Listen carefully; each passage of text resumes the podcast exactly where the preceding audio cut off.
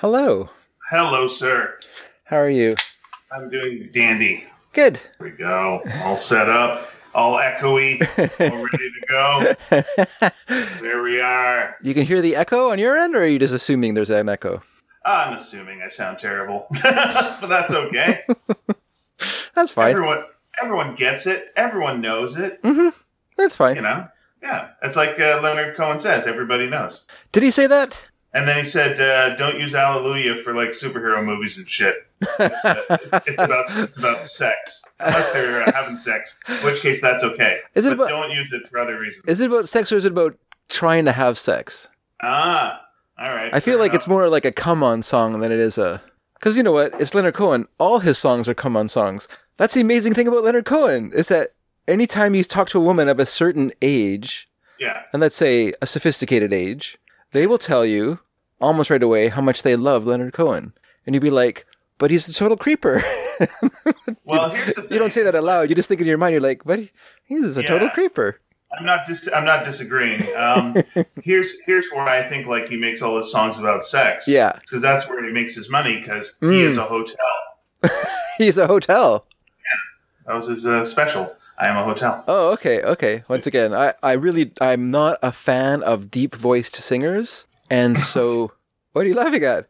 I'm laughing. I'm just thinking. Uh, oh, poor crash test dummies. Yeah, uh, exactly. There's another example of a, of a group who I would much rather listen to the XTC version of the Ballad of Peter Pumpkinhead than their very low cast voice version of it. I just find, I don't know, I just find it, you know, it's okay in like a novelty song like Mr. Grinch, like You're a Mean One, Mr. Grinch. Like I like Thurl Ravenscroft voice there, you know, but, Yeah. but I wouldn't want to hear that guy sing like Yesterday by the Beatles. Then you shouldn't. And don't put up with that. I don't. I just, I completely have cut off, I've cut myself off from that, that part of life.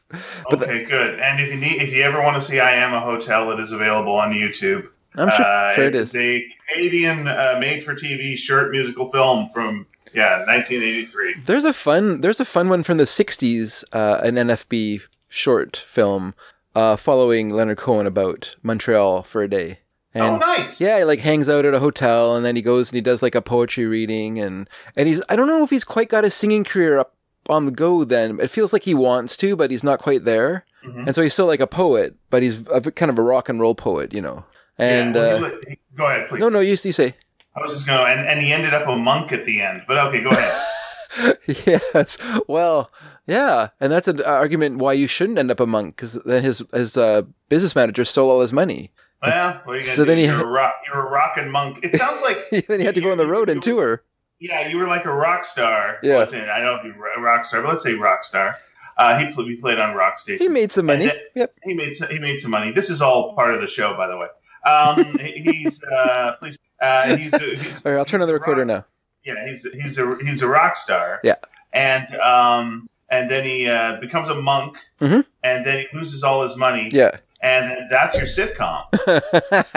You were right. the rockin' monk, and now you got like, oh, I got to work my way back, but I'm going to become a star again one day. He has to live with his straight edge daughter who's an atheist. I like it. And then, um, yeah, and then you know, there's one monk who's always silent. So you got the Larry, Darryl, and Darryl thing going on. Yeah, yeah. No, he had to go out and tour like in his late 70s. He was out on the road touring with, uh, uh, you know, and I think he put out some albums as well, which they were well thought of. But I feel like they were more, the ladies who were singing with him were doing more of the heavy lifting than he was. I mean, he was writing the songs and stuff, which is obviously heavy lifting. But in terms, in terms of performance, he, I felt like he was kind of like coasting on the fact that he had some really good backing singers helping him out. And, uh, but you know, you got to do what you got to do. And when someone steals millions upon millions of dollars from you while you're uh, meditating in the hills at a very expensive and exclusive Buddhist monastery, then uh, Yeah, when you're touching someone's perfect body with your mind, wipe your wallet. Zen and zing. Zen in the yard of, hey, where's my where's my stuff? oh no, shit! Do at least have that motorcycle I was working on? They drove off with it. Ah, shit. Okay. have you read it? Have you read any of his novels, like The Perfect Losers or anything? Of course I haven't. Oh, okay. That's I'm curious. sorry. That's fine. No, I'm, I apologize. Have, I'm assuming you haven't. If you haven't, I have read one. I read one of his novels. I think I read The Perfect Oh, Losers, okay. but it, it was okay. It was, you know, it's like, it's it was written in Greece, but it's still like it's still like a Canadian novel. Like it feels like you're reading a, you know, that kind of um, that kind of uh, what's this, what's the word I'm looking for? That very kind of repressed, uh, chip on the shoulder, Yeah. Canadian literature of that time period. You know, people trying just a little too hard to, you know, I'm over here. so yeah, it's not bad though. It's it's still it's enjoyable. Okay, so Anyway, that's you a should- recommendation for uh, for Leonard Cohen's novel. Uh, I'll throw out a recommendation for "I Am a Hotel," the 1983 uh, uh, made-for-TV short musical film, and let's get started with Sneaky Dragon. Yes.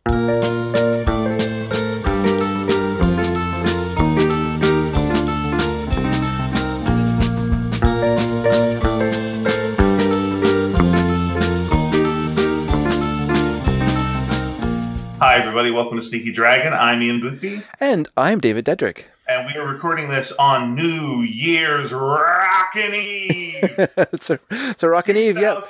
Yeah, 2020, the year so nice. Uh, they named it twice. Woo! And uh, we've got on the show today, we've got Smash Mouth, Oh, we've got Mouth Smash, oh dear. we've got Chin Chin Guard, Oh, that's we've good. got the Wiggles, we, we got Bananas in Pajamas. They're coming down the stairs. It's taking a real Uh, Australian turn. Yeah, that's right. And we'll be dropping the ball, not like an actual ball, but we'll just be dropping the ball. Like the ball. uh, the Wiggles are promoting their new album, The Wiggles Down Under. Sure. Yeah, I'd, I'd go to Australia if I could. sure. Sounds okay. It's nice that the yeah we're, we're now at the point in the in the this is how this is how bad things are. The place that has the most poisonous snakes, the most poisonous spiders, uh, great white sharks, Yep. crocodiles. That's the safe place now in the world. Too too one. intemperate for a, for a uh, virus. yes, that's right. Absolutely. So you know there you go. Uh, or New Zealand. That's still you know it's not as good as it used to be, but it's pretty good. So go. New Zealand's also They're, they're all doing pretty Uh, good. Yeah, speaking of New Zealand, I want Uh, someone put up a little just meme the other day, Okay. and it was uh, a, a, a thing from Lord of the Rings, and it's the orcs, and the orcs uh, were saying, uh, uh, "Looks like meat's back on the menu," and uh, they were uh, laughing, and uh, and it's a scene from the Lord of the Rings, Okay. and I looked, and I looked at that and just went, "Menu." Like when, when have the orcs gotten a menu? Like when have they to a restaurant and like, uh, oh, what's on the menu? Oh, well, we don't have meat today. Mm, that's all right. Well, guys, we don't have meat. Well, we could eat the waiter. Good point. All right, we're gonna eat you. Um, yeah, menu. Maybe it's just translating it from orc. yeah, and, uh, that's right. That's they didn't actually say menu. It's just a way to make it so we understand it. Yeah. It's, a, maybe it's they'll an just- idiomatic expression. Yeah, maybe they'll just eat each other, and it's uh, orc the other white meat. I don't know. But he, actually, what he said was, "It looks like meat's in the rotisserie oven." Oh, okay, sure. That's that's how it actually translates. Yeah, that's what it actually said, but it doesn't make sense to us. So menu Right. makes more sense. They were like, "Oh, I got it." I know you speak Orc and I speak Elvish, so we can really do a deep dive on the. Uh, on the book. exactly right. I should have learned French. That was my mistake. But instead, nope. I have to learn Elvish. speaking of speaking of a sitcom, hmm one speaks Orc, the other speaks Elvish. That would be good. And like for all that, uh, you know, a dwarf and uh, and an elf Yeah. can't get along. it's Sure. Like, well, the orc and the the orc and the elf. I'd watch a show called The Orc and the Elf. Is it? Wait. Oh no, it's not. The orc couple. I was going to say, isn't that isn't that Bright or whatever it's called? But no, it's not quite. Uh, yeah, maybe it is, but I've, I've forgotten, right? As, as most people have. I have I not. it's- Yeah. I have a I shirt that says that. Remember Bright. Yes, never, Never- never, never, forget, forget. break. Uh, never forgive, never forget. You thought 2020 was bad. Remember Bright?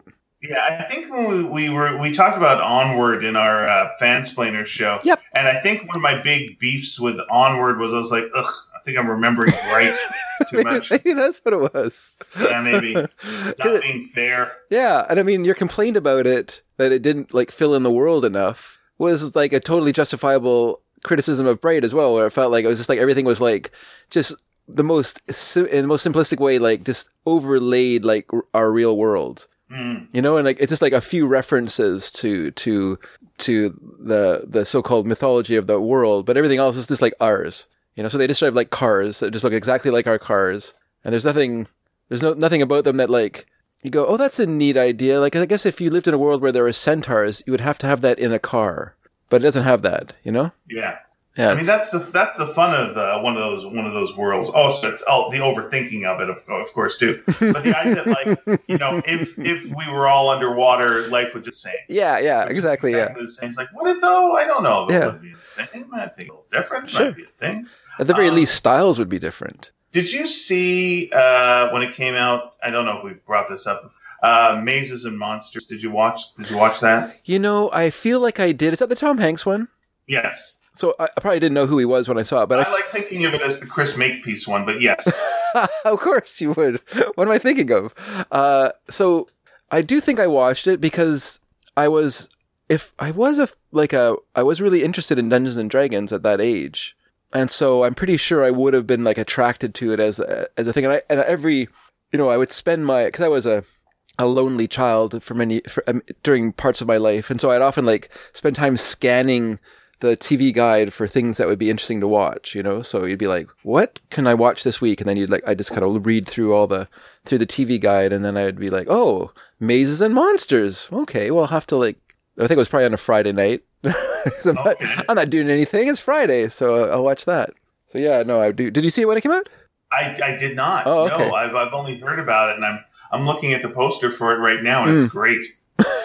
it's more it's not as great as you think. It's more it's more one of those movies that it's like it's like a it's like a pcp movie only with dungeons and dragons and the or a or a you know like a i don't remember satanic cult movies but it's kind of of that sort of panicky mode you know where it's just like if you do this bad things will happen you know like if you do this you'll go crazy. Not for any reason. I mean it's possible as a young person that you will go crazy because that is like uh, one of the risks of growing up is that you might develop uh, schizophrenia in your teens Right. and early adult. That's where it usually occurs. So it's a possibility that that could happen, and it might be centered around Dungeons and Dragons. I don't know, but the idea that Dungeons and Dragons is the like the prime cause of it is, which of course the movie is what what the movie's about.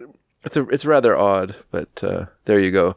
And of course, it's one of those things where it ne- it's never it doesn't feel like any of them actually know or like the game Mm.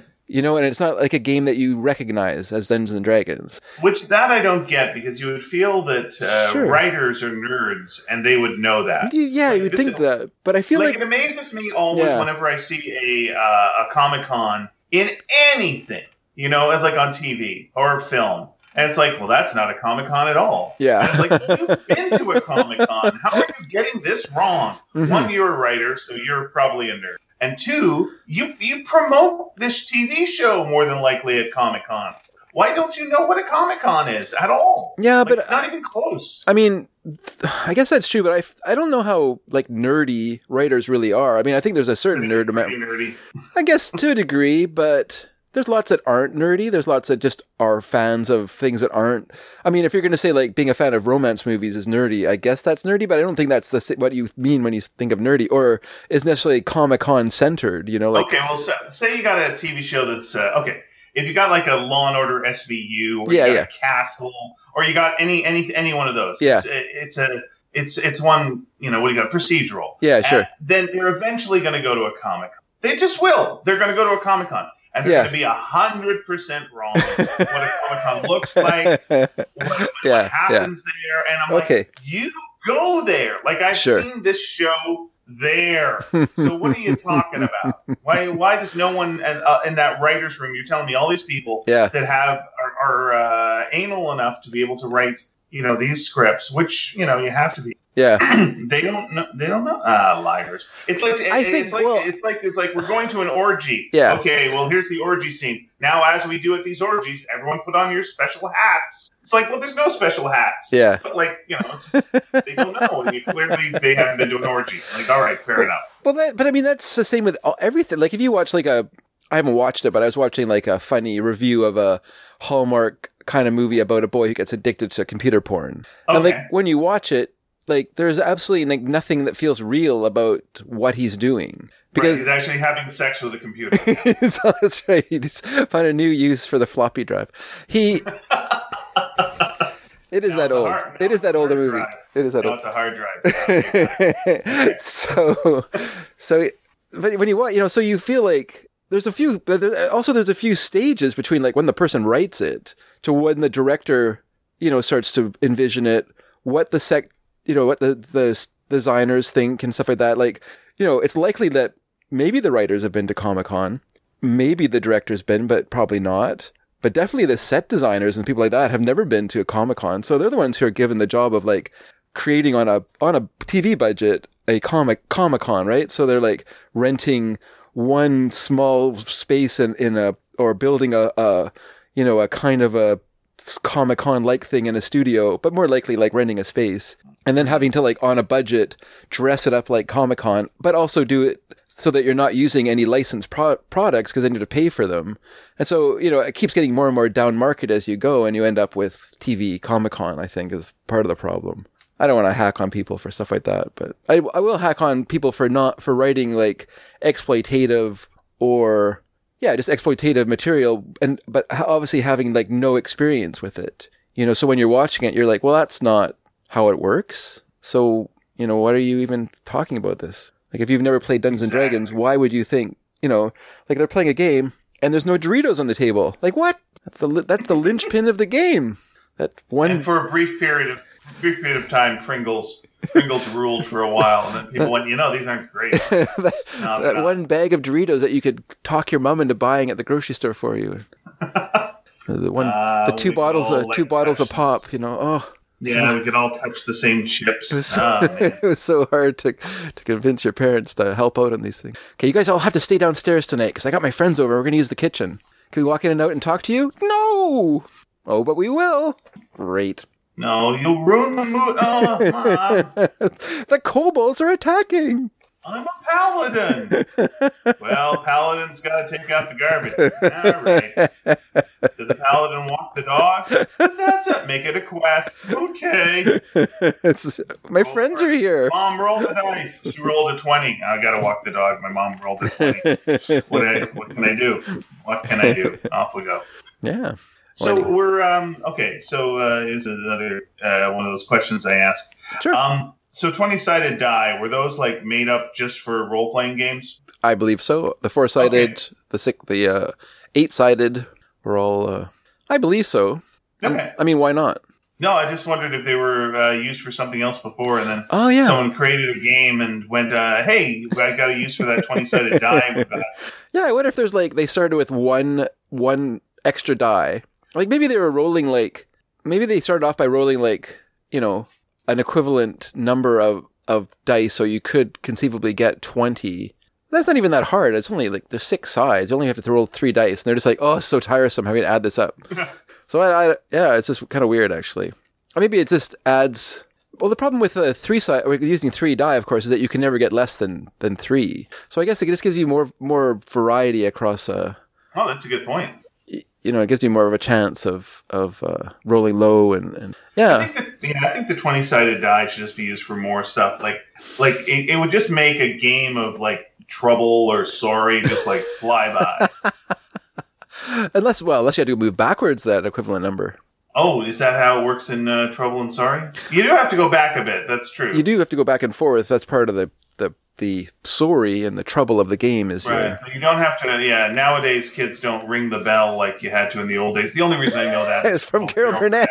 No, Carol Burnett. I never, I never played that version, so I, I, I didn't. When she was doing that, I was just like, "What a strange twist on this game." But I, maybe it did it come with a bell? Or, or I think back then a house had a bell. Oh, okay. More, more houses had bells. Sure. We got to. Well, you wanted how- angels to get their wings. That's true. That's how uh, we got called in for dinner. Was uh, ringing of a bell outside, and then we came in. I guess You're lying. you know they didn't want to yell. are, you, you know. are you telling the truth? I am telling the truth. We got we got brought in by a bell. Yeah, Really? My mom just yelled for us. yeah. I guess you know that gets old. A bell works. well, especially since we were of the opinion that the third call was the time we should come in. Oh no. We did not. We Oh. didn't. Whereas our friend, who I considered to be a real suckhole, he would like zoom zoom off as soon as his dad called him. But looking back on it now, I think there was. I think his dad was a very strict person. I don't want to say there was, you know, abuse, but I think there was. It was a very. He grew up in a very much stricter um, upbringing than I did. So Right. as soon as this, so I used to be really mad when he would like take off right away, but I feel I was unfair because he obviously he knew more than I did about how necessary it was that he got home on time. Whereas my brother and I we were just like la di da. Oh, she just called twice. It's fine. And then the final call, which she sounded really angry. We're like, oh, we gotta go. I I just hoping that that uh, other kid uh, just had a good meal. Like it was like really such good a good food. meal. Yeah. Yeah, so like Yeah. zoom, you got to get there, you know, before uh, other people finish it off. I So, uh, wish, I there. wish. I feel like I just looking back on it, I, his dad was like a, a no fun guy. You know, like you could tell, Uh-huh. you could tell he was just like no. Although you know they they did like take take their son to like he would really wanted to be in musical theater, and they would they would drive him to plays and stuff like that, and he would sing in shows and stuff like that as like a, as an elementary school age kid. So you know they might have just been like you know had their rules and were strict strict about it, but not mean about. I mean, slightly mean if you think it's mean to like have to follow rules, but not necessarily brutal about it. Just you know had firm rules and had to follow them. He was a real high achieving kid, so yeah. I was sort of jealous of his his go his go getting nature, but I was not of that. I'm not of that ilk. Would you have wanted to be a musical theater kid back then? I I had a lot of ham in me. I think I would have I would have liked that. I would have liked that. But I I grew up in a sporty family, Mhm. so sports were like a number one in our in our family. You you got driven to sports, and your and my dad coached me in soccer and coached my brothers in baseball and stuff like that. And you know we played sports in the backyard. Like we were a we were a sports family. So my my more my inclination towards the arts was never really like super understandable to, every, to everyone else, you know, because we are just like everything was all geared towards. And what was nice though is that when I was older and I could like have my way and I just quit all quit all sports, uh, I would get the house to myself quite often because my parents and brothers would be out at games, and uh, that was really great just to have the whole house to myself. When you grow up, when you grow up as a one of five in a house, it's nice to when the house is empty. Did you ever experience that? Uh, oh, I love I love an empty house. There was times, yeah, where my parents would go on vacation. I could stay, and it was so great. well, Oh my- okay, that didn't, I'm talking more like when I was much younger than where when you couldn't like you didn't just didn't have the freedom just to like yeah like you very rare that you would be able to like, my parents would never leave us on vacation but I think they uh, I think they left me on vacation like too early, probably. okay Uh, it shouldn't have shouldn't have. Yeah, I don't. I, I I can't tell you exactly what teen years, but it was like too early to be probably Hmm. leaving me on vacation. hmm Uh, but it was still uh, awesome. yeah yeah No. no no I I love the yeah. Oh man, a place to yourself. Holy cow! Oh, so great. yeah What's just- better than that? oh yeah no just go make go make some Kool-Aid and only you will drink it Yeah, look around just no one's coming in behind you to take I'll it out of your some, uh, I'll leave some MSG right out of the uh, package. Get that nice buzz going. yeah I know that was that was a great feeling. I do a thing where I'd like take the the Kool Aid powder and I basically almost fill a glass with it, and then just put a bit of water in there, make a mush, and eat it. oh my god no I never did never did that And I'd lie down on the floor because my heart exploded. uh, someone would call an ambulance, I'd get a new heart, and start all over again. yeah Yeah. MS MSG Yeah, I love the taste of MSG so much. Oh, it's just such a great buzz. Do you believe that it gives you uh the people are Super pe- superpowers. no people people can be aller- are allergic to it? I've heard that that's oh, I'm like sure, a I'm sure anyone can be allergic to anything, but I- it's supposed. I think it's uh, a reaction to the sodium. So the sodium will Okay. give you a headache if you have too much. Like I, Yeah. I react badly to sodium now. Maybe because I ate MSG as a kid. um, but I used to have a bad reaction from MSG, and then it's later I was going, "No, you don't. That's racist." And I'm like, "Okay." I, I can't really is that what was said? Oh, absolutely, hundred percent. Um, because people were very anti MSG and like, I don't want MSG in this. But it's it's it. You can react to it like you'd react to salt. Sure. And and so my reaction to salt is yeah, getting a throbbing headache, my heart racing. Mhm. It's not a it's not a good reaction. That's my reaction a lot of times to MSG. Yeah, it has So, uh, sodium. yeah. Obviously, it has sodium in it, but since it's in the name, so I can see that. I do. I do remember eating at a at a Chinese restaurant one time in, in North Delta, and coming and leaving, and I had really numb lips, and I've often thought back to that and wondered like, was that like an MSG reaction? But then I've heard that that's it's not a thing, so I, I always wonder. I wonder what I was reacting to in what I ate that I had like numbness there. It's it never. I've never had it since then. Yeah, there. I mean, there was a degree of uh, racism towards people who were like anti-MSG. You know, as in like it's this food and ugh, those people. You know, they put this stuff in the food and it's Yeah, yeah, It's like yeah. okay, Oh, It's a- It's a flavoring. It's a flavoring Yeah, it's a agent. flavoring thing, and it makes things better. Yeah. Hey, do you like a do you like a Big Mac? Yeah, it's got that. It's got that. it's got it in too. It's yes. got also. It's one of the seven. It's one of the whatever herbs and spices in Kentucky Fried Chicken. It's in the things you like. yeah, yeah. So yeah. stop it. Yeah. You know your grandma. You like her? Yeah, she, she's it's she's full of it. She's full of that's the that's the third ingredient. Ingredient is grandma. Yeah, that's right. We tried to put love in, and we're like, "What type of love?" Okay, grandma love. So we took some, took some shavings from grandma, put that in. Oh. That's some Kentucky Fried Chicken. Yeah, Oh, but dear. you're not going to stop eating it. So you know, don't tell me. Don't tell me you've got standards. You don't. Huh. You don't. So what what what age did you start doing uh, music like acting in plays and stuff like that as a kid, or being like an extra? And Uh, Twelve. Okay, twelve. Yeah, that was when I was having. Uh, I was having a real. Oh, we moved here. I was having a real rough time. Yeah. So a teacher spotted me going like, "Ooh, this guy's in trouble." Uh, and then uh, I, I did like Green Thumb Theater uh, classes uh, for for for young youngsters. Yeah. And then I auditioned for a play called. Uh, oh well, I, I auditioned for uh, Oliver, and I became one of the um, uh, Fagin boys. Yep. Uh, Charlie Bates was me, or Master Bates, as we all had a good laugh. um, and then after that, I auditioned for a play called All Wilderness, a Eugene O'Neill uh, play, and I got uh, a talking role. And then I was hooked uh, from that point on. And then, you know, as you went into uh, junior high school, you could audition for musical stuff there. And so I did, and I had no idea if I could sing or not.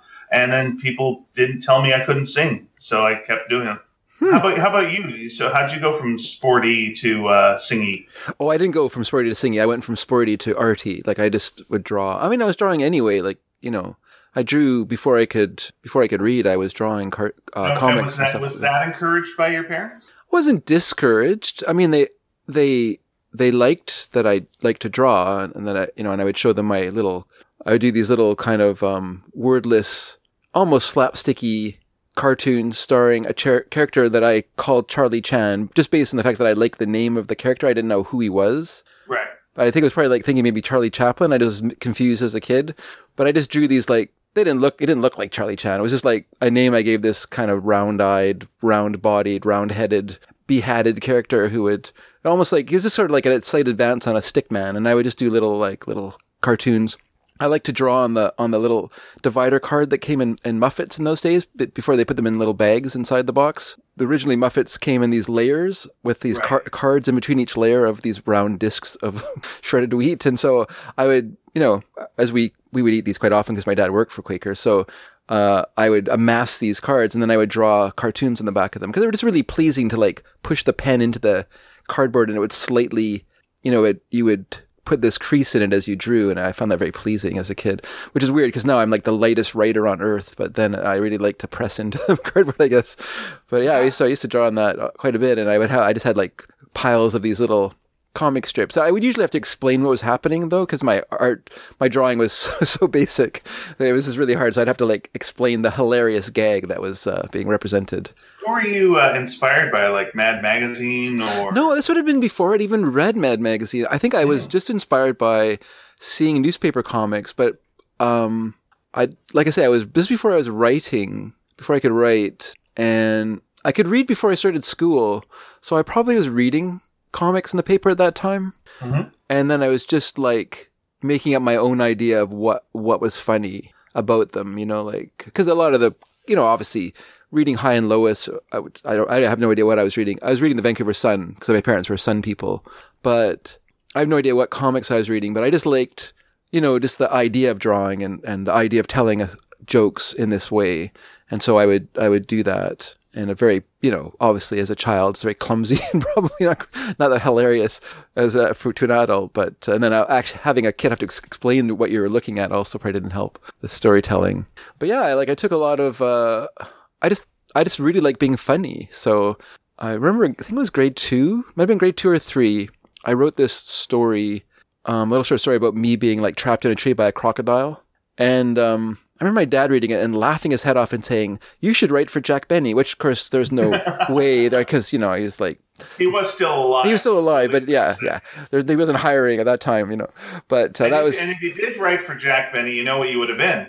You would have been one of the kids in the hall. kids in the hall, yeah. That's right. so, but I just I always remember be, being very pleased at that idea that I was funny enough that I could write for a comedian who I I knew at least from like t- appearances on variety shows and stuff like that in, when I was a kid. And uh, yeah, I was yeah, I just like the idea of being funny. So that was kind of like my uh, my aim in life, my whole life to this very day. Um, so yeah, that was like my whole where where I where I was pointed. But yeah, I just so I liked the idea of using comics as a kid as a as a way to be funny. And later on, I would like redraw uh, Peanuts cartoons with my own characters doing the gags from Peanuts Oh, okay. because I couldn't think of my own jokes. So I would just steal Charles Schulz, Charles Schulz's That character's jokes. going on about Jesus for a long time. I liked. I don't know. I remember redrawing the one of Charlie Brown in the rain on the pitcher's mound. I don't remember the gag now, but there's one of him like standing in this like torrential downpour, and probably you know he's insisting that it's okay for them to play. Um, and I just remember drawing my own version of that. I think partly because I just loved the the the way Schulz had like just filled the panel with rain, except around Charlie Brown's hat. And uh, I just remember like reproducing that in my own like clumsy clumsy way. But it's funny how you. I'm just thinking now, like as a kid, I didn't really know what how to draw a, a funny character. And then I remember like on the back of this chalk, we had like a moving chalkboard in, in grade four, and on the back of it, someone had drawn this little face, and I loved the way they drew it so much. I just I just adopted that style as mine at that age. I just started like using that as my like my template of how to draw a funny face in a cartoony style, and that's sort of like where I started. and it's, so yeah, it was, even though I got Syd Hoff's book of cartooning, I couldn't figure out. I could never figure out what people were doing in those in those ways of describing drawing something. You know, I just felt like you were they missed a stage. yes. You know, and the stage was how to draw. it's not enough to us uh, show you how to draw a circle. Like when you're a little kid, you can't even draw a circle. Make these simple shapes, and then you put it together, and it what's so hard? Huh? Okay. All right. Yeah, exactly. I mean, it is simple shapes, but and he has like a remarkably a very appealing simple style, but that simple style has a lot of of craft behind it. You know, like Yeah. s- someone has really learned like how to uh, subtract all the all the uh, needless detail and get it down to like the you know what you need to see in a drawing. And as a kid, it's hard to think that way because you you want to be like as as as like accurate as possible and have as much detail as you possibly can have. You know and then you you know and then you go from there you could go from like doing very simple things to doing way too much work and then you and then either you like just pack it all in because you just can't stand it or or you like learn to you know kind of work through it somehow Here's what I think it is with like the Syd Hoff thing is. Uh, Sure. All right, you know how when you're cooking and you've got to reduce a sauce, and you reduce the sauce, and the sauce reduces to a third of what it was because you cooked it. Yeah. You got this dense sauce at the bottom that's like full of flavor and really, really good. And so- and it takes a lot of a long time, and you got to reduce the sauce. yeah But like someone sees that and goes, "Oh, you just make that much sauce, huh? All right, I'll do that." And you're like, "You can't." that's well, I'll duplicate it because Yeah. I can see what it is, so I'll just duplicate it with that amount. yeah It's like, no, no, no, no, no. Yeah. He knows how to really draw a caveman. and now he's taken away and reduced and reduced and re- reduced. Yeah. So we have this concentrated idea of a caveman. yeah And you could go like, well, I could just draw that. You could, but you don't know what a caveman looks like for real. Mhm. So you can't do the reduction correctly. And so you're, yeah, it's uh, it's hollow what you're doing. Yeah, You might yeah. you might be able to make a thick, weird sauce, but it's not going to be like a reduced sauce. It's not going to have that flavor density. yeah Yeah.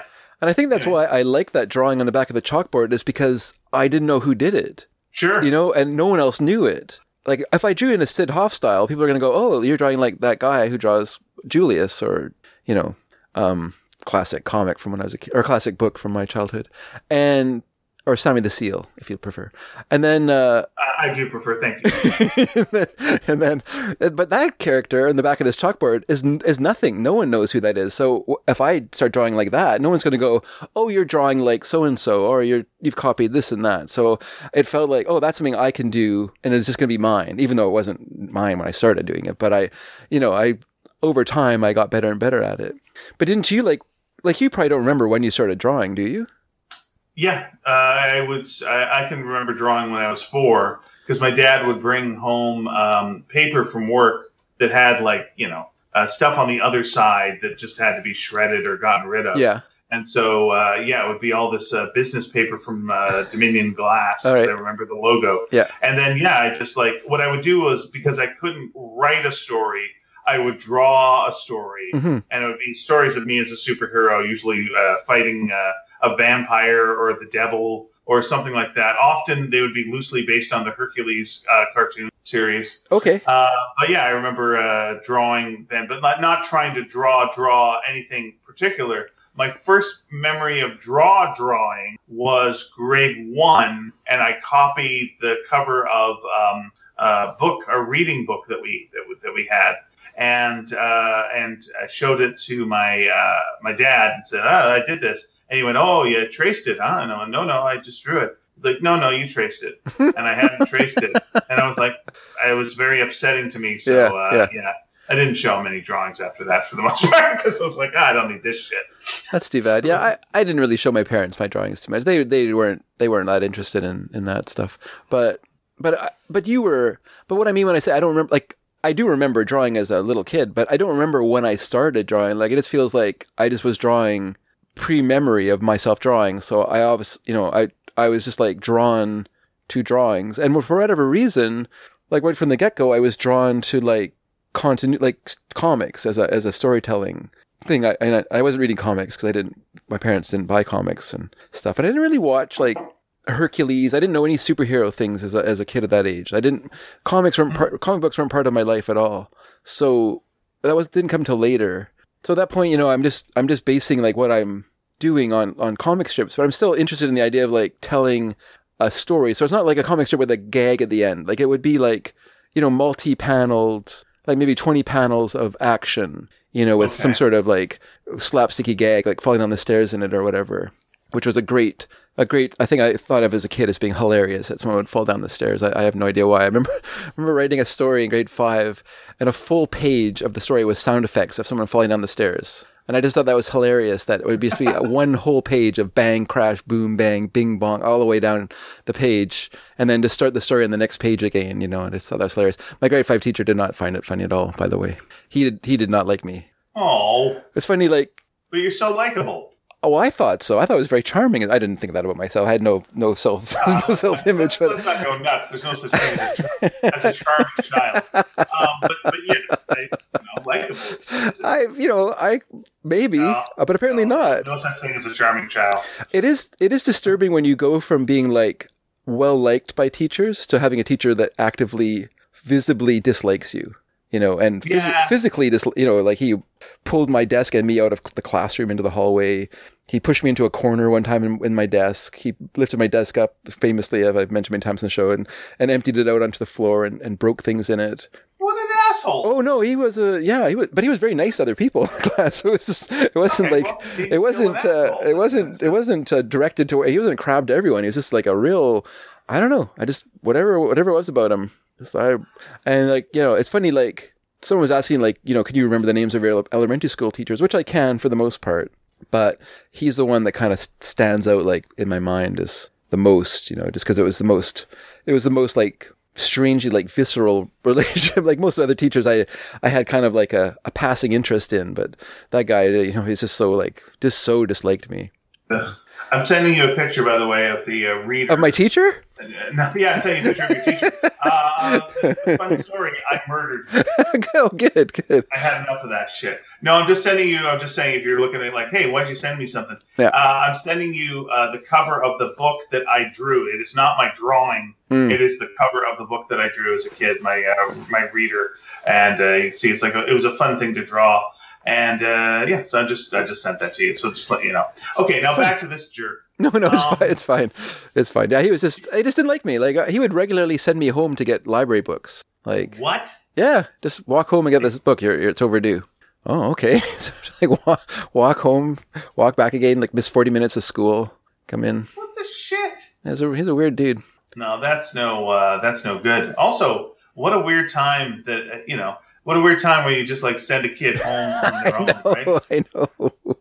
Just Like- and especially that because when you walked in the morning or the afternoon, you're it was you and other kids walking home from school. Like it was you were like part of a pack. I mean, I don't mean that you were all together, but you know there was you and another guy maybe 20 yards behind you and then some people across the street walking on the sidewalk and you'd be going by their homes and they would be getting you know they'd be walking to their doors and their moms would be there or whatever and then you Sure, carry sure. on and eventually you'd get home you know and it'd be a and I was kind of near the e- edge of the catchment so I was maybe one of the last people to walk to walk that way but you know we got home in, in a group but when you walked home like at two in the afternoon it's just like there's no one. It's just like you by yourself walking down the street grade five kid doop doo doo.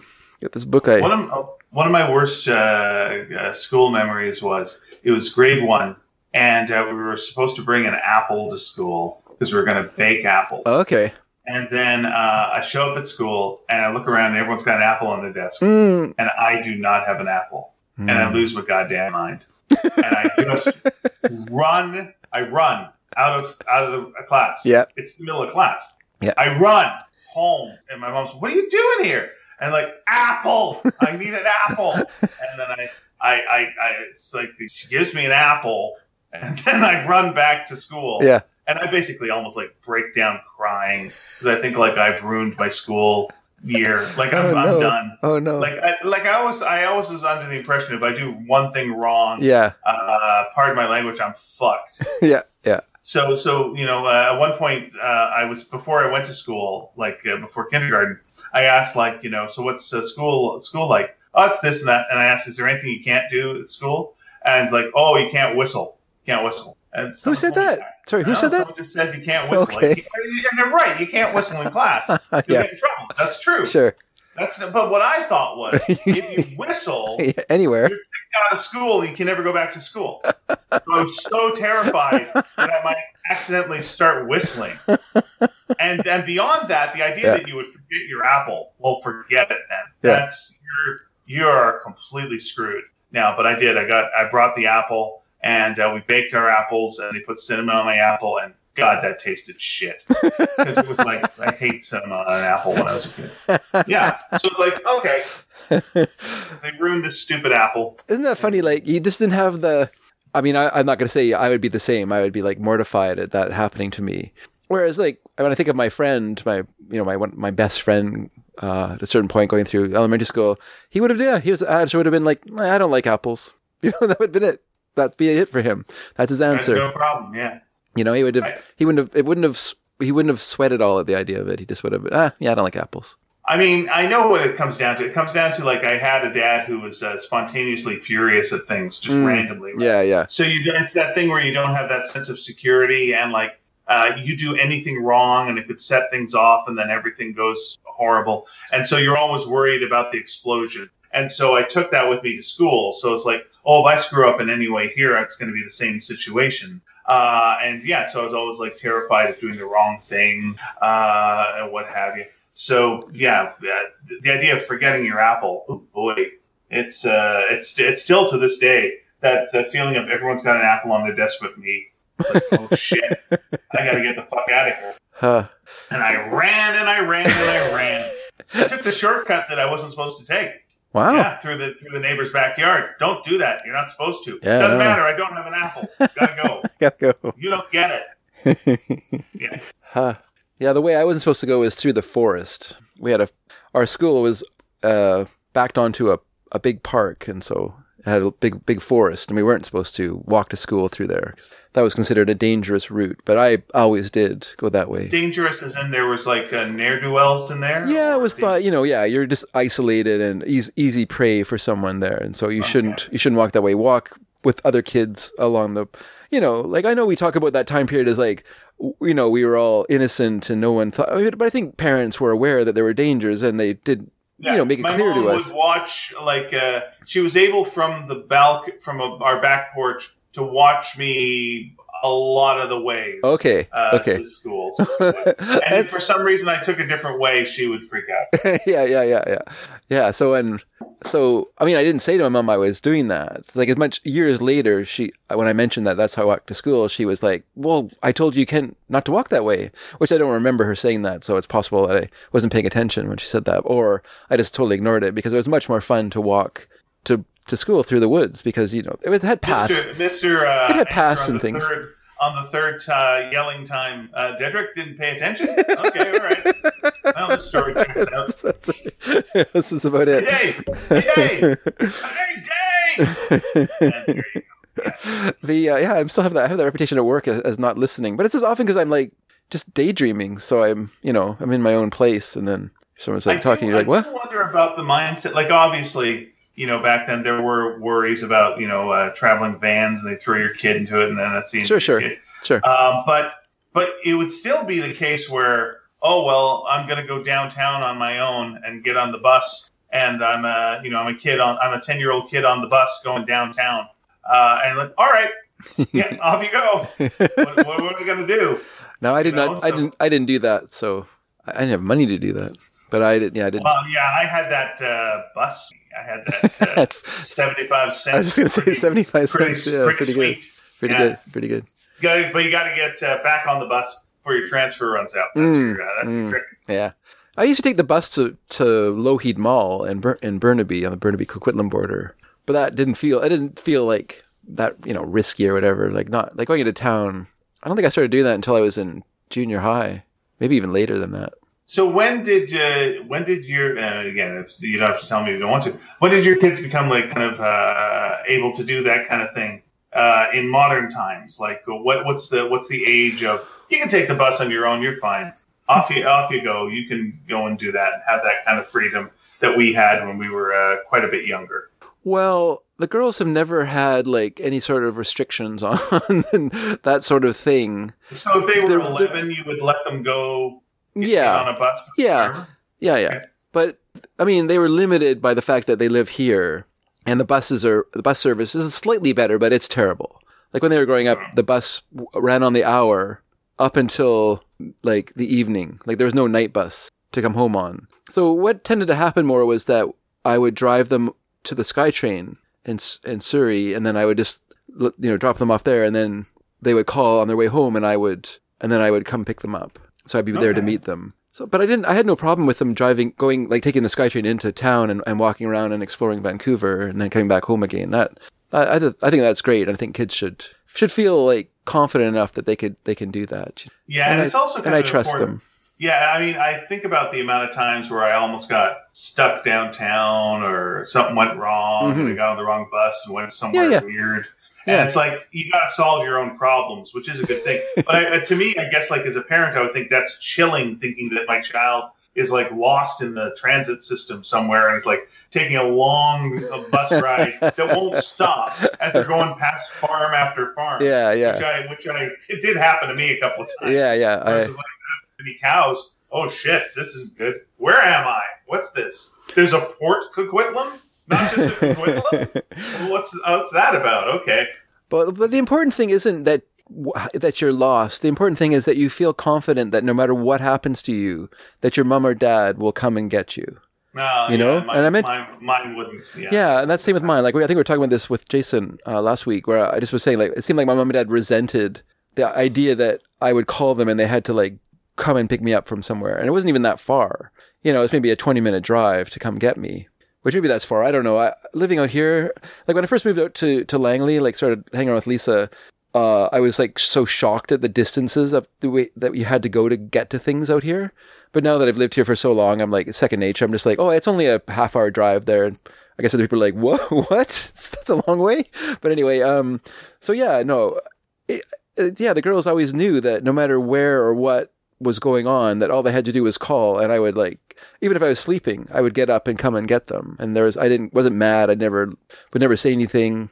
You know, I would say things because I answered the phone, but I just mean I wouldn't like, you know, I just like the idea that you would pick them up and not say anything. Exactly. Just glare at them silently. It's like oh, that's fine. silent, not, not word one. no, I just meant silent. I meant there'd be no word of recrimination about it. You know, like I there was not I didn't begrudge this at all. In fact, I look forward to it because it was a chance to like drive with my daughters and, and talk to them. So that's that's great. That's always fun. So it was uh That's how different from a lot of parents. well, I guess that's it. But I mean, it's spend just more time with my kid. That's a good thing. Is it? All right. Crazy man. Crazy man liking his kids. yeah, I don't know. It is, but I think that's important. Like, so you know, if you know, if you're like what gives you confidence as a person is is a feeling that of support, right? So, you know, my girls their whole life like like they have friends who have never been to Vancouver. Never been to Vancouver or never been to Vancouver on their own. And now as Yeah. adults, and now as adults would never dream of just driving into town just for just for fun, which, you know, even even Mary tend to do less now that they're growing up. Um, they like they love to do it as teenagers, and probably we're the same. We probably, I mean, you live there now, so it's a bit different. But you know, I don't, I don't like dream of like the weekend coming so I can I can take the bus into Vancouver. But when I was a teenager, I just loved, you know, every weekend I would get on the bus and go to Vancouver after my paper route was done. Yeah, Um, my sister, who's two years younger than me, yeah, uh, her story is she came to Vancouver and saw some punk rockers, and they had uh, spiky hair. okay, She went, "I'm not going back there. That place is just too dangerous." Like she was just freaked out by by by that. Like she got she got off the bus, and there was like, yeah, punk rockers right there. yeah, yeah. And yeah, I was like, yeah, and it's like just just and yeah, it didn't go back for years, Wow. years. wow, So terrifying. Yeah, yeah. Guess, you know, you watch the right TV shows, and those are the people who are going to get you. I guess But to me, I was like, this is great. Yeah. Oh yeah, I'm all for this. yeah, I know. I would have been like, oh, these guys are cool. yeah. Whereas my sister was very, very, very, very, very mainstream. Mhm. Very, very, very, very mainstream. And that, yeah, probably it doesn't help to to go into a place where where the reason people are there is so they can be different there, you know. Yeah, and it's the old, uh, you know, you dress up uh, in extremes and then go, "What are you looking at?" It's like, well, what, what was the plan here? Yeah, I, uh, I don't want attention. Get look away. yeah, yeah. Swear. Uh, but yeah, it was like everything I wanted was in the city, and uh, to Yeah. her, there was like nothing, nothing Mhm. in the city that Mhm. she would uh, she would want. And I guess that's part of it- being mainstream is that when you're mainstream, everything is available for you where you are. I guess so. You know. Yeah, you just go to the mall instead. Yeah. like, "Ugh, the mall. Whereas, you know, What, what? yeah, we're oddballs, so we were looking for something We're looking for something that reflected us, you know, which was like no a- way I like available. food court. I'll give you that. I don't even like food courts. I well, yeah, because I could do some drawing there. Oh, okay, Like, okay. Your little pad, and you, there was always fine. something you could afford. Sure. you know and if you couldn't uh, if you couldn't afford like a meal from one place you could hobble together a meal from various places and get the small drink from here and the cheeseburger from there Yeah. and uh, maybe a piece of fruit so your teeth don't fall out and then uh, yeah you just like uh, huddle up huddle up and draw kill a couple hours or read a magazine Ugh, I would, ne- Uh, I would never buy. f- I would never buy food. That was wasting money. Okay, well, you know, you eat to live and don't necessarily live to eat. Uh, John Mulaney talks about, you know, when he was like a, a very young boy, uh, his thing would be he'd go and he'd buy a magazine and go to a diner, read it, and like just get, get a drink of some sort. And like that was his day. That's what he wanted to do. And and talking about how odd that would look, you know, just a young man just going into a diner and just reading Rolling Stone, you know, like a ten Yeah. year old. Yeah. And I'm like, that was me. That was a hundred percent me it was like comic books and uh, you know whatever the equivalent of Entertainment Weekly was at the time. yeah. I You know, feel. it wasn't Entertainment Weekly, but it was something like that. It was like, yeah, I mean, that's what I want to do. This is the best. knowing a little bit of John Mulaney's life, it feels like he was a bit of a, a, a older or a not necessarily an old man, but an older person in a young person's body. That he Yeah, he really strained to not be a child, you know. And I I was the opposite of that as uh, growing up, and you yeah, just the idea of of uh, be, be of adult things were like not interesting to me. So your first was your first uh, thing of uh, uh, singing, uh, being in choir, Yeah, I mean, we did a little bit of it in, in el- el- elementary school, but you know, but that's It wasn't- singing. it wasn't performative. Yeah, like I, That's, ah, la, la, la. Mhm. That's that. That's not necessarily singing, talking loudly. Yeah, I was interested in performing, and, and but I never took drama at school, mostly because I, I couldn't fit it into my electives. I would have taken it if I could have, but I I got into band because the teacher came around the school recruiting people for band, and I was interested in music, and so I started playing the trumpet, which is like the least musical thing you could do. But anyway, I started playing trumpet, and then um, I wanted to play flute, but I was informed that there were too many flautists, and I was going to play trumpet, so I was like, okay. And so I played trumpet in band. Just like in that Disney movie, Too Many Flautists. That's the movie. Tim Conway. oh, the Apple Flautist gang. Yeah. Oh, of course she was in it. Yeah, yeah. Yeah. Oh, So, so yeah, so that that was, I guess, that kind of like, you know, took took some um took some of that performative bug. I took art classes as well, which Okay. I'm I'm not an artist though in that way. You know, like I'd, I'd say you're an artist, but no, okay. no, no, not in. But I'm I'm not like I'm not interested in fine arts. I mean, interested in in, artistically. I like or aesthetically, I should say. But I'm not interested in reproducing that. Like what what I wanted from art class was like, how do I do comics? That's what I want to know. Sure. And those Yeah, yeah. those were not at all like. There's just no way that any of those people are interested in that, right? They're just if you had said to them, I really want to learn like how you do a comic book, they would have just gone like, what? Get back to your macrame owl. I would really like it if oh fucking macrame owls. um, that skill, that skill has served me well. Uh, uh, here's uh, sorry, my macrame owl thing is I made a macrame owl and it was uh, it actually was really good. Okay. And then for some reason uh, afterwards, one of the nuns said, uh, you know, this other nun said something nice about you. You should kiss her. And I'm like, ugh, and I didn't want to kiss her. And it was like I was guilted into kissing her. And so it's a gross memory for me. I, I associate it with a stupid owl. So, like, fuck macrame is, is basically my mindset on that because I had to kiss a nun. It all, it all connects in a, in a really twisted way. Sure. I would, I, I would like But she and she was wearing the macrame owl on her face when you kissed her. Yeah, well, she was an owl. She I'm not was an- owl. oh my She was gosh. actually an owl. Who me? I'm like, but she's got mouse breath.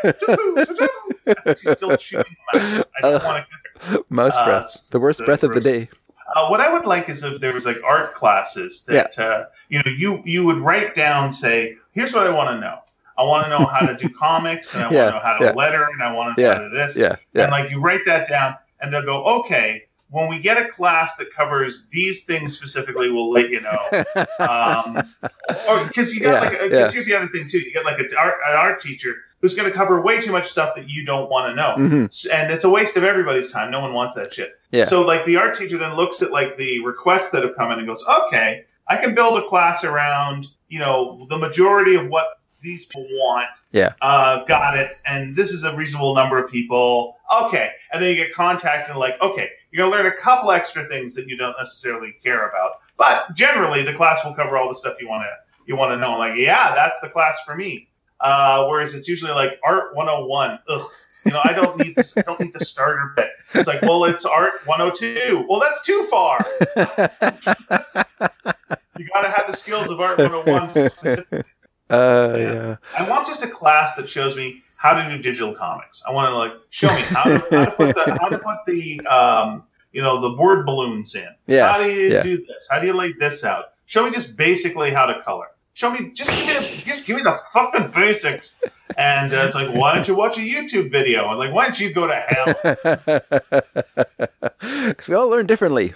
Oh, Shut up. I don't like. I don't. I don't learn from YouTube videos. My Mm. wife does so well, and for me, it's just I'm watching them. Just and for the second the person goes, "All right," or "Hey there," Hi guys. fuck off. I can't stand this. Shut up. I don't need this. Quit telling me what to do. Yeah, follow along, buddy. Follow me to hell. Yeah, uh, the problem, like when we went to junior high, they had the quarter system. So the class, you know, so there was some idea like that you would have like different, ca- you know, like different kind of capsules. So like if you took art, the art stream, you couldn't just do a drawing class. You also had to do like a ceramics and sculpture class or whatever, which I was completely like unsuited for in any way at all. Like I just, I, you know, like that's getting close to like being like having some sort of manual dexterity, which, whoa, look out. So yeah, I just, it was just like such a waste of time. And then partly through my encouragement, because I thought it was funny, this girl who I think liked me, but then she somehow like started to think it was funny to crush all this, all the ceramics that I created. So it was just really like it was just a real like zero sum game because I would go to all the trouble of making like a coiled vase and then she would just like crush it and think it was quite amusing. At first, I thought it was funny too. Like I, I was like, oh, this is kind of funny. I'll make this like little dumb rabbit and then she'll she'll crush it. But then she just kept on crushing things and it got less and less hilarious and it really affected my mark because I had no I had nothing to hand in. So yeah, it was a weird. Of, uh, laughing the first time. Classic right. error. It was funny the first time. Classic, classic error. Oops. Yeah, yeah. And no, it's uh, it's all ruined forever. Too bad. and uh, funny enough, that was Dave Watson's sister. So that's. Uh, oh, okay. I know that's completely no one in our audience knows what we're talking about, but I just wanted to give that little bit of a little bit of context for for Ian. Well, I'm going to say like if someone wants to know who Dave Watson is, I say. Uh, you know, uh, Google. I mean, there's probably quite a few Dave Watsons, but was a very a very good reviewer. Yeah. Uh, you know, since uh, passed away sadly, but uh, wrote a lot of great stuff for like the Georgia Straight hmm and uh, many other things. And uh, I, I knew him from uh, uh, the Other Press, which is uh, my college's newspaper, Douglas College Okay. uh, Yeah. newspaper when I was uh, coming up. Hey, And, uh, I was actually looking at a couple of things he wrote uh, recently because I'm going through old uh, papers and stuff. And, Oh, nice, nice. yeah, he was uh, he was on my mind. Yeah, he contributed a little bit to uh, generic drivel as well. Oh, nice. So yeah, yeah. No, yeah, he was a great guy and also an early adopter of computers and internet technologies and stuff like that. He started writing about that for the Georgia Straight at a time when they were like, "What? O- o- okay." they, just- Yeah, they did not get what he uh, was. yeah. CBC as well. Yeah, Yeah. and It- he was yeah he was the person who convinced me to get a DVD player. Oh, okay. And how he did it was he went just like, look, even if you don't like DVDs, it's the best CD player you'll ever get. I'm like, well, there you go. I'm gonna almost have CDs because CDs are gonna be around forever. Yeah, so, totally. Yeah. Totally. All right, you got it. If you give me a recommendation for something and I could afford it, I Yeah. could get it. Yeah, yeah. It's always something. No, he was a good guy. Good guy. Although I used to Yeah. used to bunk, uh, bug, bug him by calling him Hunter S. Watson because he, he kind of he kind of did sort of veer in that direction of being a real fan of Hunter S. Thompson, but also the idea of like you know going so far into like uh, substance abuse that you were like being more artistic that way, which I was not a not a fan of. That was yeah, that was the style of the time. Yeah, for sure. Yeah, yeah. And again, I I started to know him really when I was in college, and so it was like that's what you do. yeah, that's pretty much And then it right. turned out he lived up the street from my parents. like, Yeah, that's uh, right. Yeah, yeah. Yeah, just around the corner. Like, hey, oh, there he is. okay, fair enough. And also uh, another in a long line of Daves that I knew. It's like, There man, there's go. a lot of Daves around. sure were. Holy shit, there was a real strong Dave. That was a uh, popular. That's a popular popular name that I think I think Jake may have taken over as like sort of the next like Jacob or maybe Nick as being like Do the you next. any idea? Okay, so you were born in '66. That's correct. Okay, so do you have any idea of like uh, who was the popular David in '66 that made everyone go like, I gotta name my kid Dave? Yeah, I don't know. I really I don't I don't know at all. I don't I don't I don't I don't I don't know if it was just like I just think it was like I don't know what it was. I, I don't know why it became popular. Like there's no one like I, you know besides David Niven, I can't think of like another like big actor. But I, you know, I don't think David Niven was like a big enough actor that people were like, you know what, I want my son to be a pencil pencil mustached British person. I'm gonna name him David. So I just don't think. Ah, I just don't know what uh, what was driving that. It's very it's very odd. Yeah, David in 1966 was the second most popular name. Let me just um. It was say what was the first most popular name? Uh, first most popular name was another uh, uh, biblical name, uh, Michael. Oh, okay. Wow. Yeah, so Michael, uh, and the number one girl's name was Lisa. Okay, well that's why Lisa was named Lisa, but but Lisa with a twist because they wanted to honor her great aunt Hazel, so Hazel was spelled backwards to form Lisa. Right. Although it's everyone pronounces it Lisa except for me. I always say I always say Lisa, which she always finds rather odd. But I'm like, if the, if your great aunt uh, said uh, said the word Lisa, uh, that's saying her own name backwards, and then she would disappear for 90 days, uh, like Mr. Mxyzptlk. I'm just writing to Mary. Who was the number three uh, girl's name of 19? Number three. Well, Mary was the, the number three. Number three, yeah. Yeah, I believe it. Yeah, Lisa. Number two, Kimberly. Oh, Kim. Number Yeah. three, Mary. Okay. Number four, Michelle. And number five, it's a name that fell from grace this year. Ah, Janet No, or Karen. Sorry, Karen. Karen. Karen, that's right. I feel like, yeah, those are names that are st- really strictly uh, located in our generation too. Karen and Janet and names like that. They just aren't. They aren't around. Deborah. You'd very rarely hear those sort of names with for girls nowadays. Deborah is number 15. Mm. Yeah, number 15 is Deborah. Uh, Susan is number six. Then Patricia, Tammy, Angela, Jennifer, Cynthia, Donna. Ju- Yeah. I'm These are all very, very white names as well. Holy. Yeah. yeah. Well, that well that that was the dominant. Yeah. I'm, I'm not going to find people. an Ian here for a long ways, I'm sure. Oh, I don't know about that. Uh, maybe. Unless uh, unless I'm looking in uh, England, in which case. Oh, okay. right Yeah, yeah. top. Yeah, you're right. Probably different. Uh, Hmm. Where does Andrew rate? Andrew, that's a good question. Let's see if I can see Andrew on That's the my list. mid- that's my middle name. That's why I'm asking. Andrew is 36. Oh, that's a ways down. Yep. That's the name my mom wanted to name me.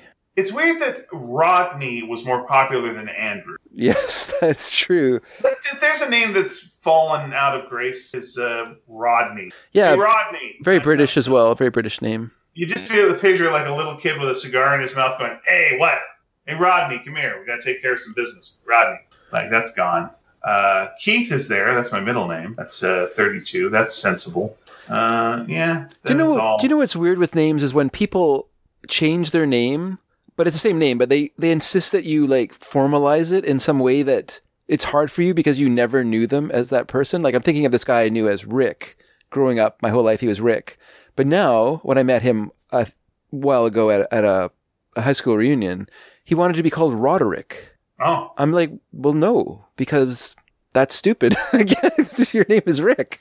That's like I can only think of you as that. That's who you are in my head.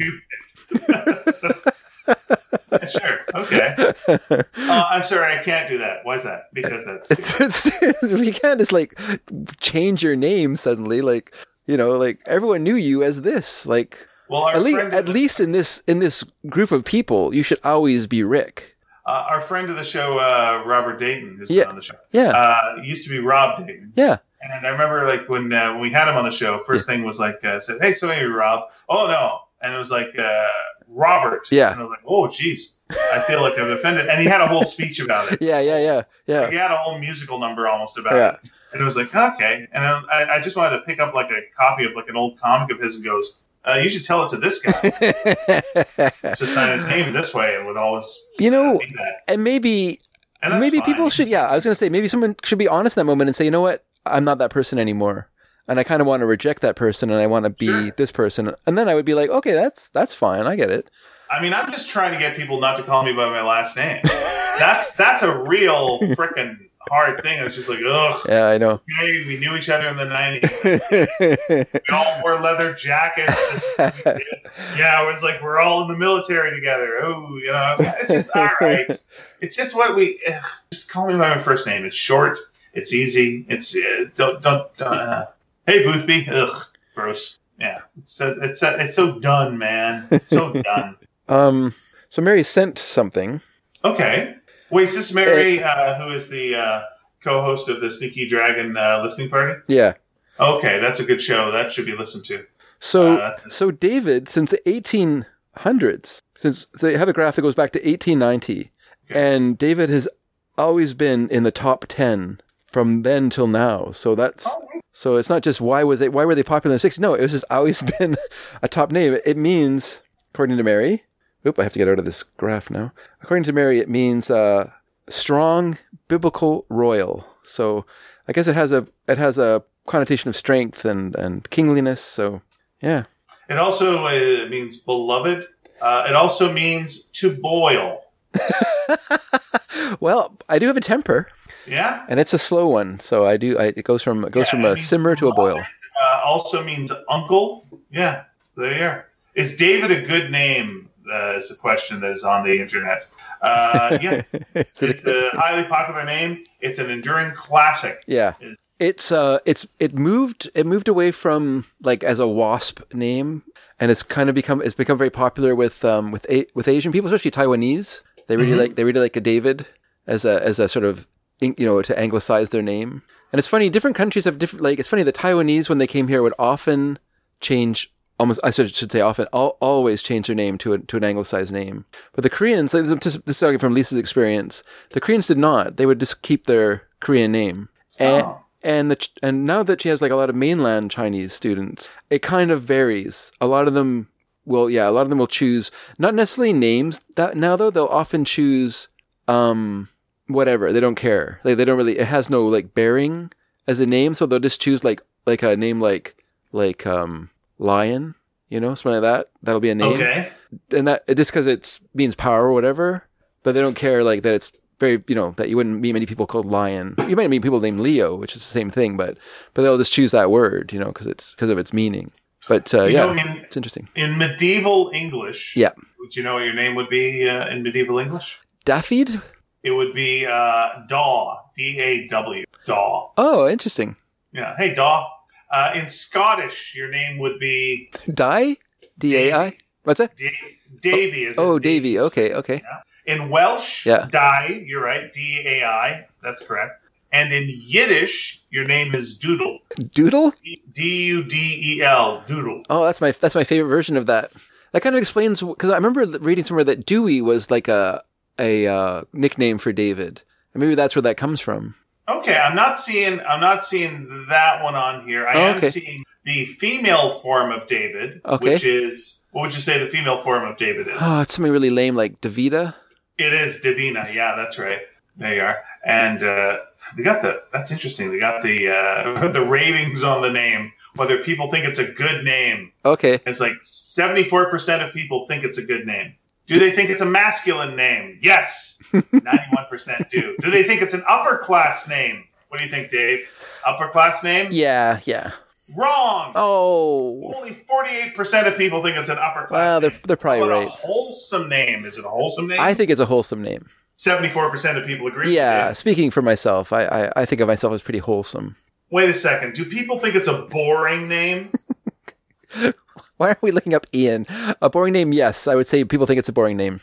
You are correct. Fifty-three percent of people do. Yeah, it's a yeah. boring. I think that's why it's name. it's had a bit of a fall in the last little while, just because there was it was such an eruption of Dave's, you know, growing up through the '60s, '70s that it's kind of it's kind of taken a turn, but it'll come back again. Sure, and I got to ask you one come more. What do you think? Is like, uh, uh, do people think it's a nerdy name? No, not a nerdy name. I'm afraid they do. Fifty-two percent of people think David is a nerdy name. Thanks for playing. What's the deal with David? Dang it! You'll be getting the board game uh, Trouble with Dave. oh, thanks, great. And uh, and I got to stay at the Sheraton Towers during my stay Yes. here for the, the show. Famous Davids include David Hume, Sure. David Livingstone, musician David Bowie, soccer player David Beckham. It is also the name of Charles Dickens' semi-autobiographical novel, David Copperfield. There you go. Yeah. I wonder if that's where it started. David Hmm. Copperfield. I mean, Dickens was like a big, big deal. So maybe, maybe that was one that kind of caught, kind of when it sort of caught on. You know, by the 1890s, you have like it's just like everyone's like David. That's a great name. Yeah. That's a possibility. It's fun doing a deep dive on this. Nice. The name's been used in Britain since the Middle Ages. Very, very popular in Wales. Hmm. Yeah. Okay, that's good. And but yeah, the earliest is uh, of course David and Goliath. So I wonder if the well, Scottish, of course, seems to head that way towards the with Davy and David. But I also wonder if like there was like a German influence that changed the pronunciation from Daw to David because, of course, they would have brought the V pronunciation of the W with them, and so that the the name kind of changed how it was pronounced from Daw to Dav, and then somehow it you know things added, became added to it. Or is Daw just how they say it when their teeth have fallen out? Hey, hey, don't didn't you uh, didn't you listen to Terry Jones' commentary track for the Holy Grail? Did I? Uh, No, I have not. Go ahead. Oh, okay. It was just because you know, like when they did the movie, of course, the the gag in it is that everyone has no teeth and stuff like that. But then he was saying in the commentary track that they found this sunken boat in the Thames that had all these people from the Middle Ages, you know, as went down with it, and so they were, ex, you know, brought it up and they were looking at the skele- skeletal remains, and everyone had great teeth because there was no sugar then, like no no no like cane sugar that had been you know introduced into into the society but at that point. So so they had actually really nice teeth. And so that he said that's one inaccuracy that you know part of part of our i think there is like a i think there is a what am i trying to say i think there is like a prejudice against the the dark ages that crept into our thinking in the in the victorian era i think there was like a kind of a a, a campaign to besmirch the the the dark ages at that time Well, first of all, you call them the Dark Ages. well that's it but it, That's problem number one. but it's still it's still an apt term because when you because if you think about it in terms of information about say something like if we say something went dark like it went you know that's gone dark what you mean is that we aren't getting any communications from that area and that's the problem with the middle ages is that very little writings and like historical information has come to us from that time period. So we can have like a kind of a general understanding of things that were going on then but we don't have any detailed information. So in a way it, it is a dark age to us because we don't have a there's not a lot of historical uh, you know, inform, you know, information, and and so a lot of it is speculation about what happened, what was going on in that time period. But you know, it's also true that throughout that time, like uh, Latin texts and stuff like that were still kept extant through through scribes and, and things. So obviously there was learning going on then, and they had a, their own peculiar way of looking at the world, which to us, of course, seems alien now, but to them made a perfect sense. You know, and I often use the idea of transubstantiation as an example of this because up until the Middle Ages, transubstantiation wasn't talked about. It wasn't a part of church of church thinking. The idea that the the the communion, the shared meal, was was a sharing of the the body of Christ was just said, and it wasn't really thought of in a way like, what does that mean? You know, but because the way of the Middle Ages, the, their way of thinking, they suddenly had to like take this idea and make it make it explain what it meant and had to like come up with a theory of it and and so that's where transubstantiation came from is the idea of like that you know it's bread but it's also you know simultaneously the body of Christ literally you know that you are taking in the the not real but the this idea of the oh, how do they think of it? I can't even think of the words for it now. I remember reading the time and thinking, well, that's an interesting idea. But it's just like it's so it's just so weird that you had to explain it though. That you just couldn't be like, yeah, you know, it's the feast of Christ. It's the body of Christ. It's you know a metaphor for blah blah blah. No, no, that wasn't good enough for them. They had to like you know come up with this like elaborate theory to explain how it worked. You know, and then give it a name. And that really kind of sums up that time period though, where it's just like you know, it's pre, it's science before science, if you know what I mean. Like they didn't have like a scientific method. They didn't have a shared body of work that people could draw from. Whatever you discovered was a secret that you kept. And so it was hard for science to make advances that time period. But they wanted to be scientific. So they would, you know, come with these elaborate theories to explain things. And, and that was okay, you know. So you could have alchemists, you know, working away to puzzle out, you know, creating the philosopher's stone, something that would turn base lead into gold. And but whatever people discovered in the in this fruitless pursuit wasn't shared. You know, so they're making these you know interesting chemistry advances, but no one knew about it because no one was like discussing it. They're all like keeping everything close to their chest. You know, right? Which is so outrageous. You know, it's it's happened in in the not in the immediate present time, but like I remember reading in Lucy Knisley's book about having a baby, and she was talking there about these guys that invented like these forceps to help with delivery. And it actually saved a lot of women's lives, but only for them because they did not tell anyone else about what they had developed because it was their invention and that's how they made their living.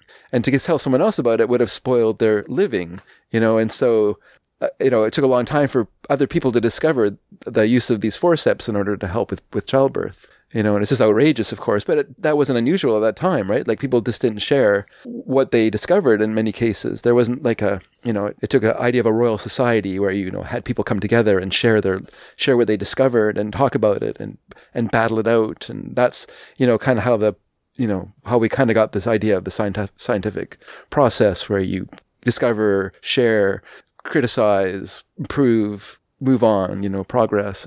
But yeah, but I mean, it's, you know so I, I don't know i just feel like i feel like the victorian era is like a really bad time for like being being um being humble you know so like they really thought a lot of themselves the europeans you know like not only did they think so much of themselves that they just wanted to share themselves with the world even if the world didn't want it but they also wanted to like throw dirt on every other time period that they disagreed with, you know? So, so the Dark Ages, you know, they made fun of it because it wasn't the Victorian era. It wasn't that glorious time that no no no advancement in civilization could ever improve in the Victorian era. We are the best, and you know all those ones that came before us, what garbage? Forget about them. Those guys believed the Earth was flat. That's how dumb they were, which is not true at all. Like the flat Earth theory was not a popular theory in the Middle Ages. No one thought that in the Middle Ages, in fact, or no one serious. It was actually was a Victorian guy who created like the, I wrote a paper about the fact that the Earth was flat and created like the Flat Earth Society. I don't think he created it, but he started like this you know, he started, you know, promoting the idea that the earth was flat and, and, and, you know, and other people kind of carried it on from there. But that was a Victorian invention. It wasn't a, a middle, it wasn't from the Middle Ages, but, but it was like a, a, a calumny, a slander thrown at the Middle Ages, and it's kind of stuck, and we still think of it that way. Like, oh, Columbus must have been so scared he was going to sail off the edge of the world. No, he wasn't. He didn't think it was there was an edge of the world. What they thought was they didn't know where the world was or how long it would take to get there and would they have enough supplies in order to, to do this thing that's what was scary but yeah anyway and i'll get off my soapbox i like i like i like living now well, yeah, and I mean it's great. It's great, but I'm sure in sometime in the future, people will look back at us and go like, "Oh, ugh, could you imagine?" Well, yeah. To, to be fair, we do have a pandemic, so yeah, we'll be looking back on that, going like, but I mean, times. but oh, lots of times. things. Yeah, but lots of things will be different in the future, and people will look back on it and back at us and, and think, oh, how could they live with that? How could they live in a world that was like that? But you know what? It's great now, and people in the Victorian era felt the same. And I mean, you like where you live now, but I'm sure there's other people in the world who are living in much worse situations than us that aren't liking where they're living right now. So, you know, it's all relative as well. So. Uh, I'm just quoting Mary from uh, doing listening party this week. She she got on me for that one. Oh, okay. She's Good. a that little history girl. She she knows how to put me in my place. You know what? Since she got vaccinated, she's just been insufferable. That's right. She feels, yeah, she just won't, yeah, forget it. What are you to do? No, I can't get the disease. It's like, here's my opinions on a lot of things. Like, oh, all right, fine. Oh, she's never been shy of sharing her opinions on a lot of things. Okay, that's good. I'm That's- glad, I'm, that's I great. glad to hear that. Yeah. Uh, I'm going to turn to the mailbag because I know we always have a thing at the very end end where we go, oh, here's another thing. And Okay, I got, yeah. I got like a hard out. You got a hard out today, yeah. So let's I got to get to the dump. It's a big day for me. I got to get to the dump. sure. So You got to do what you got to do. you got to do what you got to do. So last week um, we were talking about uh, what do you cook for holiday dinner, and uh, I uh, think that turkey is traditionally very dry, which is why we need gravy. uh, and you're like, what? I do nothing to my turkey, and it's so juicy and delicious. and to, to which I go like, have you met the world? Because the world says different, but no, apparently yours is great. So uh, we asked these questions, and uh, people answered us. Yeah. Um, Chris Roberts writes, and I can read these. I'm fine. It's only Yeah, yeah, yeah. Um, we had lamb for dinner this year. It was kind of meh. I'm kidding, of course. We're I think he meant it was kind of meh. Oh meh. Okay. Well. Okay. I got. I'm gonna need you to extend that meh. You know. Okay. Fair enough. what do you mean they need me to extend it? Well, you write. Got to write a bunch of e's. I think. Okay, okay. Like I know that. I know that you wrote a little uh, smiley face after it. Yeah, yeah. To me, that doesn't mean she. I'm sorry, Chris. I don't want to. I don't want to uh, step on your joke, the last joke of 2020. But uh, okay, all right. Uh, let me do it again. We had lamb for dinner this year. Yeah. It was kind of meh. there you go. If I if I do this uh, joke too often now, people are going to fall asleep. uh, I'm kidding, of course. We're vegan, and if there's one thing vegans never do, it's drone on and on about how great it is to be a vegan until everyone else is sick of us. Yeah. However, Never. to ask, uh, my wife Diane made her signature nut roast with steamed sprouts and cashew cream sauce, while I roasted a tray of potatoes, sweet potatoes, and parsnips with garlic. Those are all the same things. What? Okay. It's all root vegetables. They're, not. they're all root Yeah, vegetables. they are root vegetables. They are very different. Okay. Very different, sir. Uh, I also contributed gravy and mayo. I am assuming the mayonnaise was not uh, In the, in the gravy. That's Grayo. Um, You're thinking of Grayo. There's there's uh, more of gravy than of grave in this uh, meal. Um, for pudding, uh, Diane served what she described as a topsy turvy trifle. Oh, I love that movie. If you get a chance to see Topsy Turvy Trifle, it's a good film. Um, this turned out to be a regular plant based trifle, only she'd forgotten to put a layer of crushed biscuits at the start. So we had them sprinkled on top instead. Cue clean plates and full bellies all around. Sounds great. Nice. Can I Uh, ask, can I I ask you something? else- Can I ask you something? Is Me is, or, or is no you is Topsy Turvy Trifle that movie about uh, Gilbert and Sullivan writing the origami? Yes, Oh, that's okay. exactly what it is. Okay. Yeah, and uh, having a delicious meal. uh, I also, uh, I hope everyone else had a, a good meal uh, and as much fine company as these strange times allow. Mm. Happy 2021 when it comes to dragsters and sneakers alike. Thank you, Chris. Uh, our friend Louise uh, writes For Christmas dinner, we made a turkey with stuffing and gravy, mashed potatoes, yams, a Finnish carrot and rice casserole, roasted Brussels sprouts with bacon bits, and a chocolate Yule log. Mm. Uh, my sister and I That's fun. also also made lefse, which is a Norwegian flatbread that our aunt used to make. Uh, when she got older, she started needing help, so we'd have a lefse making party at her house with her and her son's wives. Uh, if you ever get to see the movie uh, Her and Her Son's Wives, it is one of Woody Allen's uh, underrated films, but uh, Michael Caine does a very nice job of it. My cocaine. Michael Michael Caine. My- I, I use I use son's wife. Yeah, that's good left side. That's really good left side. Um, uh, why do we fall? Why does left side fall? Um, since her passing a few years ago. Yeah. Sorry, we we're gonna. It was a tender story, and we joked around. Okay, let's get uh, let's get settled and uh, and What are we? What are we? A couple of jokesters?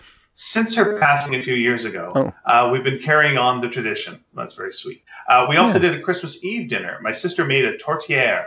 I made a baby Yoda pavlova and a lime curd and apple raisin and cranberry compote. Wow. Uh, that that may seem like a goofy theme for a Christmas dessert, but the sci-fi and fantasy trope of special child in peril does have biblical parallels Mhm. in the stories of baby Moses in the basket on the Nile, Yeah. and Mary and Joseph fleeing to Egypt Sure. with baby Jesus. Sure. And that's why I always put some jam on my door, uh, you know, to hope, hopefully, Yeah. um, you know, You hope the Holy Spirit will pass by.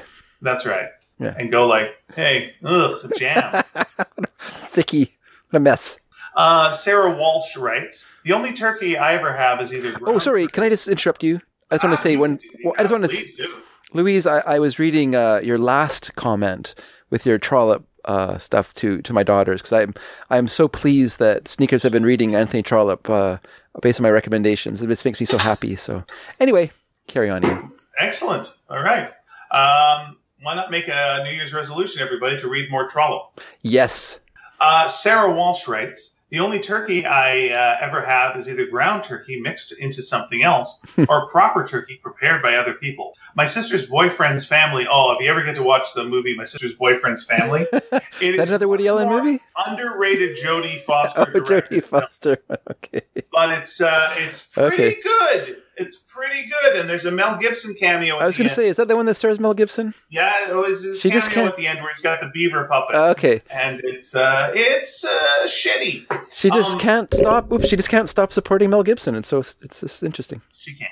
Uh, my sister's boyfriend's family makes deep fried turkey every Thanksgiving, and that seems to keep the moisture in pretty well. Mm. Sounds dangerous. Yeah. uh, Uh, well, of course, there's you know go on YouTube and just look put up you know deep fried turkey, and you'll find a million million videos of people like walk, Yes. walking around on fire. But I, I assume that if you like figure out the displacement before you start, then you're okay.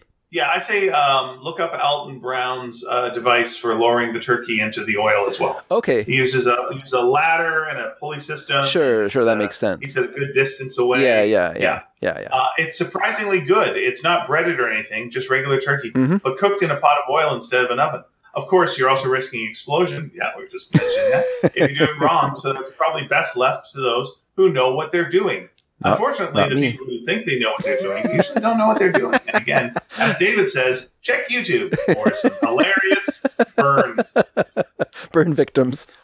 Uh, Um, But my problem with my problem with the deep fried turkey, which does sound does sound interesting, but I I am such a I am such like like here I'll be honest right now like the the order of priority in terms of like what I want to eat in my Christmas or Thanksgiving meal is topped by stuffing slash dressing if you prefer that term for it. That is the top. Turkey is not anywhere near the top in terms of my favorite part of the meal. Like turkey is essentially like the the transport device to get the stuffing onto the table. So so that's like the most important thing and like you can't have it if you deep fry it though. You can't put the tur- the stuffing inside the turkey and then deep fry it. So I just I'm interested in it but I'm just not that interested in it because it just it it it, it kind of ruins the whole, you know, purpose of the turkey for me anyway. all right, there we go. Asked and answered. Uh, no one hate- no one asked, but I still answered. uh, I hate cooking, so uh, Yeah. so I usually leave it to others to Mm. handle the holiday meals. Uh, 2020 being 2020, I didn't do much for Thanksgiving or Christmas. I did the same for both holidays. I got a frozen uh, turkey, stuffing mashed potatoes dinner, and microwaved that. So glamorous. uh, I had intended uh, to ask this at the end of my email, but it got so long that I forgot. But I did want to ask how do you record a podcast, both before and during the pandemic? Hopefully, that isn't too boring a question to answer on this show, but I've been curious for a while what kind of mics, software, and other hardware you use. I am particularly interested in this silence uh, analyzing thing you use. I think I understand fairly well what it's doing, but I'm curious what app plugin uh, it actually is. Uh, I hope everyone is, has a happy new year. and Happy New Year to you as well. Uh, Thank the one you, difference sir. between how we used to do the podcast and how we do it now is we do it over Skype, which is why I sound echoey and far away. um, and uh, we used to do it, yeah, uh, just feet from each other, but we can't now because we're deadly. Um, but didn't, did we put up something in the past uh, as to the, the technical specs as to how we do the podcast, Dave? I don't think so. I think we filmed something, but we never. We did film. We did film a thing, but I think there, there, you haven't had a. Uh, uh, uh, we didn't put anything uh, on this message board about the specifics of. Uh, I don't. I don't remember doing. I made stuff. a. I don't remember doing that though. so- Okay, but we do have a video. You are right. but it's not available. So we, just, we should uh, look into getting that. we should do that. No, but we should we should put that video up because uh, Yeah. uh, I have been talking to um, uh, our friend uh, and my sister in law Vicky Yeah. about uh, about getting that up. So uh, we'll uh, we'll look into that. But, uh, but the sh- okay, the short the short answer is yes. We short answer we formally we formally recorded in the same room together. Uh, the mics we use, I can't remember what they're called. I'm sorry. Uh, Apex. They're condenser mics. I'm not sure the number though. But that's what. And then we have a Mackie mixer. So the the thing is, when we started the show, we we kind of like built slowly up to where we are now. Like when we first started, we had we had a um, Tascam digital, uh, sorry, analog to digital, um, whatever you call it, this the device that converts your analog signal to a digital signal. So I guess it's a converter, and we could plug two mics into that, and that's what we used for a while.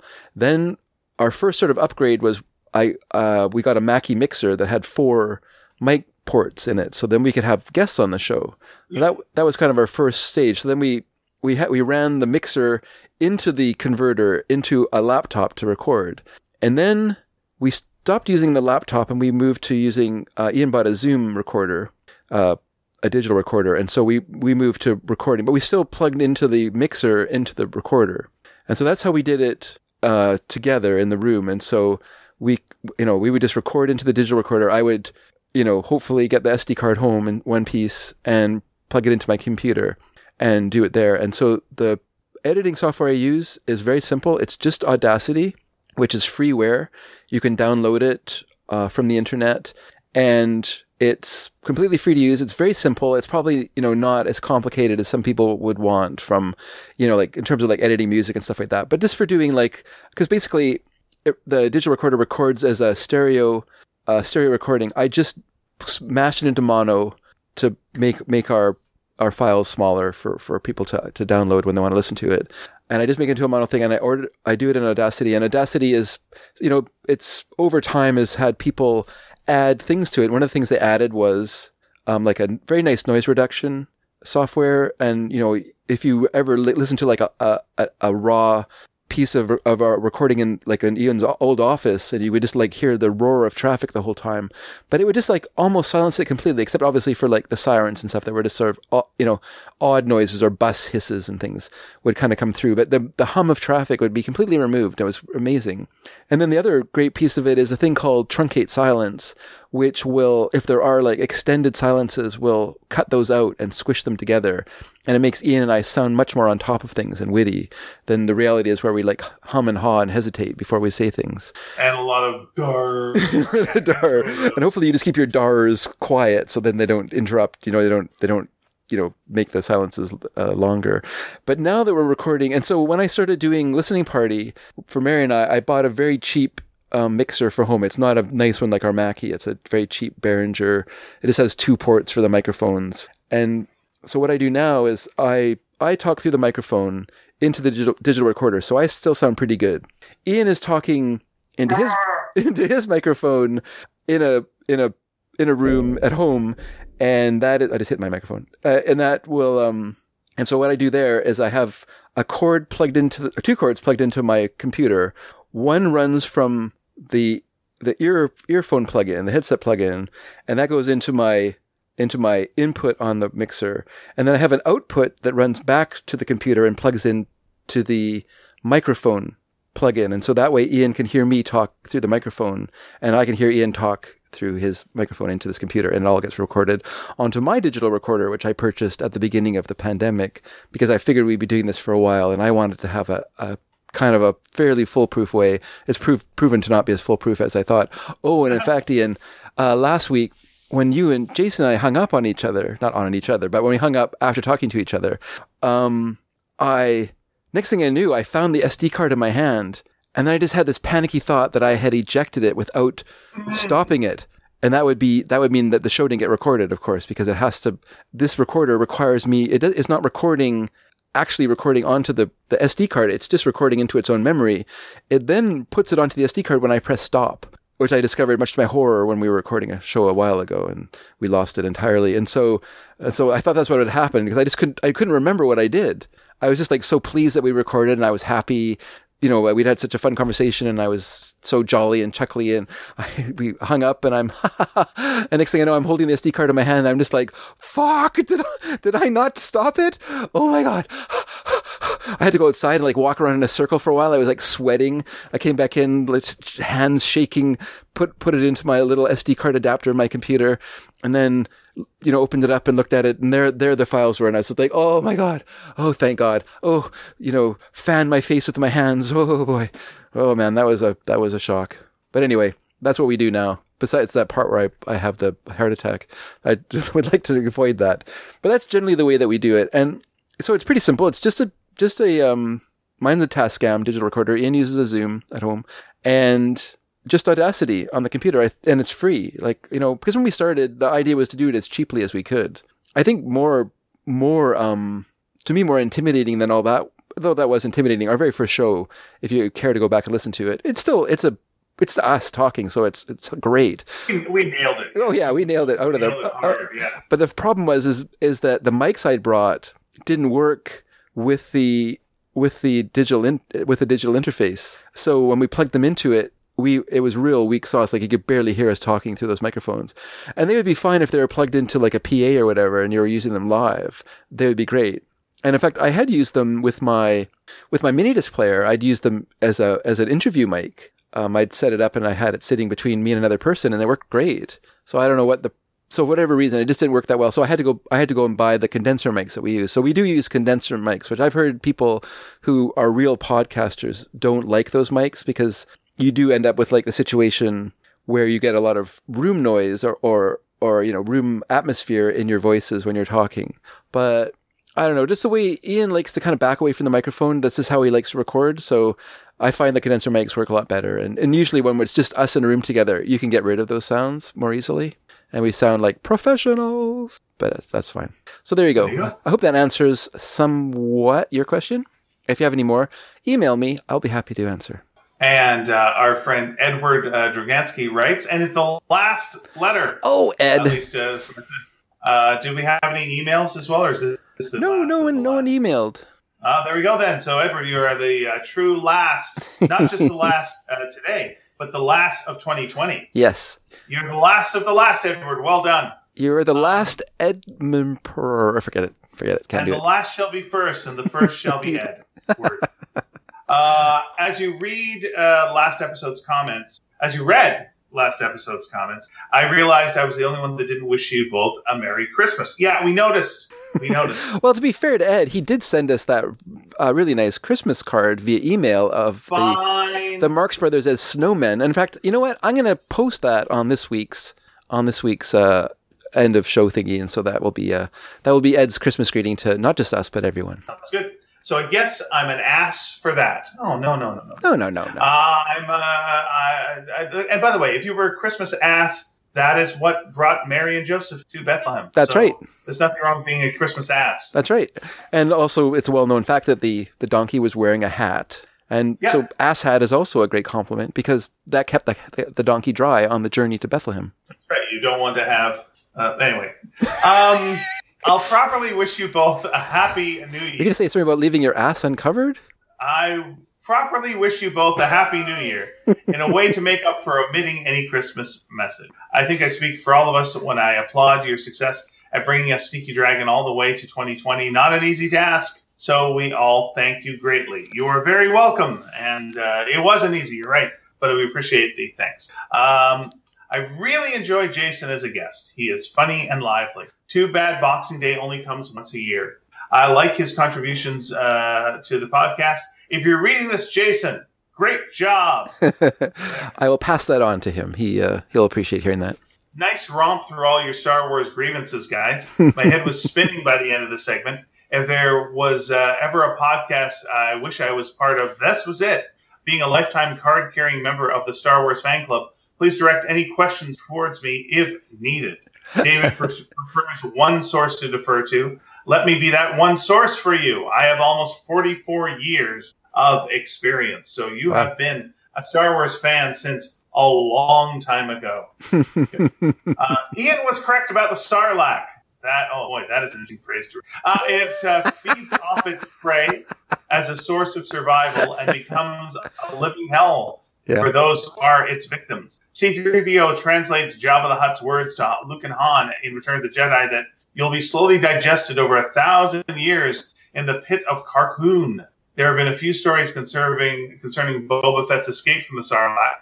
If I remember correctly, one was in the comics where he either crawled out and was grafted to several other bodies from being digested along with them, ew, but survived because of his armor. Uh, there was another story too where he remotely positioned the Slave One to lower a grappling cable into the pit and pull him out. Either way, he's back and on top of Star Wars fandom. Uh, Boba, who you mentioned was introduced in a cartoon on the one-time aired Star Wars Holiday Special, was also the Kenner mail-in figure offer in 1979. This kind of mysterious character did fascinate fans with a kind of less is more sensation, kind of the way Darth Maul uh, did the same way 20 years later. But Boba's really huge claim to fame is the highly sought-after prototype of the Kenner figure offered in 1978, the one that actually shoots missiles from his backpack.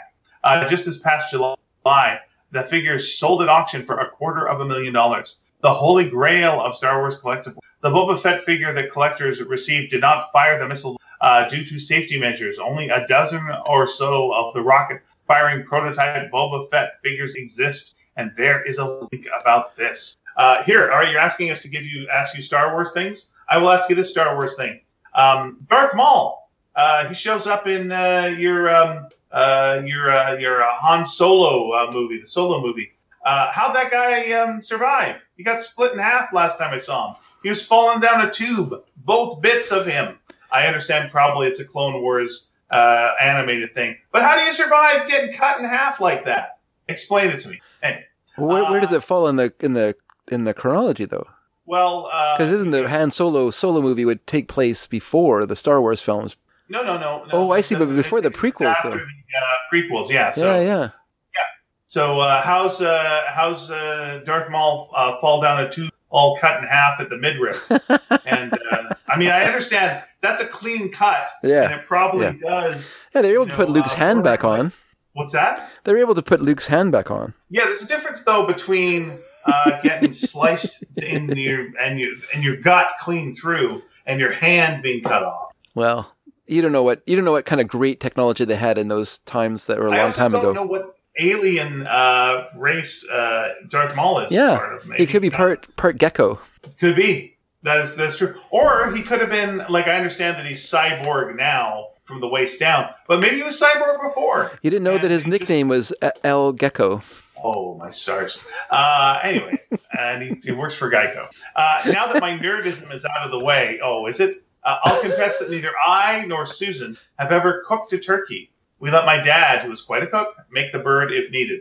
Due to the scaling down of gatherings this year, we did not have my dad's turkey. He's uh, quite busy caring for my mom, who has recently had multiple surgeries and relies on him for help. Oh. So uh, we're wishing uh, Yeah. them the best Best wishes to your mom.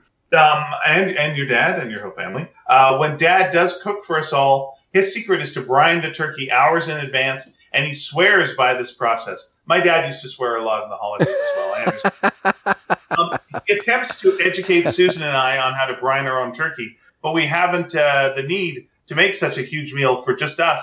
I will admit, though, his turkey is tender and always perfectly cooked. So he's onto something about this brining method. Uh, I brine uh, chickens. Uh, yeah, there's no going back once you've started brining. Can I can I ask you a question then about brining? Because Eva was asking about it this year, saying suggesting that we try brining.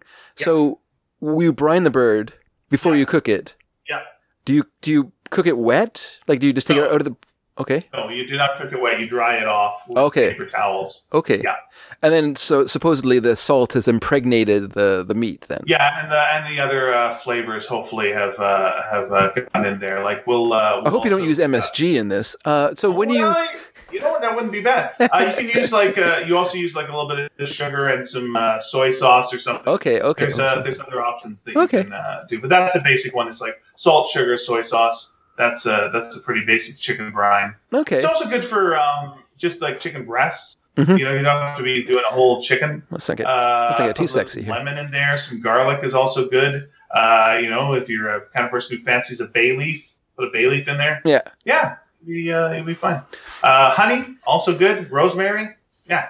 Uh, the you know, you know how I've- chicken works. I have been described in my life as a real rumpole of the bay leaf, so that's uh Uh-huh. well that's no, that's, just- that's good to know because I'm picturing a doctor saying, "I'm sorry, but your bay is looking rumpled." oh no. uh the um yeah, Eve was talking about it this year, and I kind of I poo pooed it because I wasn't sure how it would affect the stuffing uh, procedure. But that sounds like they're unrelated to each other. So Unrelated. Yes, Yeah, you yeah. dry you dry the chicken Mm. uh, or turkey uh, after you've taken it out with uh, paper towels, inside and out. definitely, And and, I'm putting up my finger, two fingers in Scout's honor. Definitely going to try that next year. Then yeah, Pro- probably for Or, uh, Thanksgiving because that's that's I'm the first one. Say, you know, if you're just cooking chicken breasts as well, throw them or chicken thighs, Mhm. throw them in some brine like the All right. night before. And, Sure, uh, sure. Uh, right. It also would let you experiment a bit with flavors and see what you dig and what you don't. Uh, instead of turkey this year, my dad uh, still cooked, but he made everything in advance when he had time, and much less for just uh, the few of us who visited on Christmas Day. We had stuffed ricotta shells with homemade sauce and meatballs, my grandmother's recipe. He also uh, bought a small turkey breast and some stuffing, cheesy potato casserole, and macaroni and cheese for the sides. Well, that sounds very nice. Yeah. Uh, most of what was left over went home with my brother, who is legally blind, so he doesn't have to make trips uh, walking to the store for a while. Also very nice. Uh, once again, thank you for making the extra effort for all of us. Uh, it's not something uh, you have to do, but we're glad for all your work. Uh, we all enjoy these podcasts so very much. Thank you so much. That means uh, the world to us. So It, thank you. it does. Yes. And we need some questions for this week. Oh my Oh gosh. boy! So let's hear your New Year's alright, New Year's resolutions. New Year's resolution. Sure, let's go with uh, let's go with uh, let's go with the the New Year's resolution. Let me ask you this. Uh, here's a question. Okay. We talked about names. What were you almost named? Oh, that's a good one.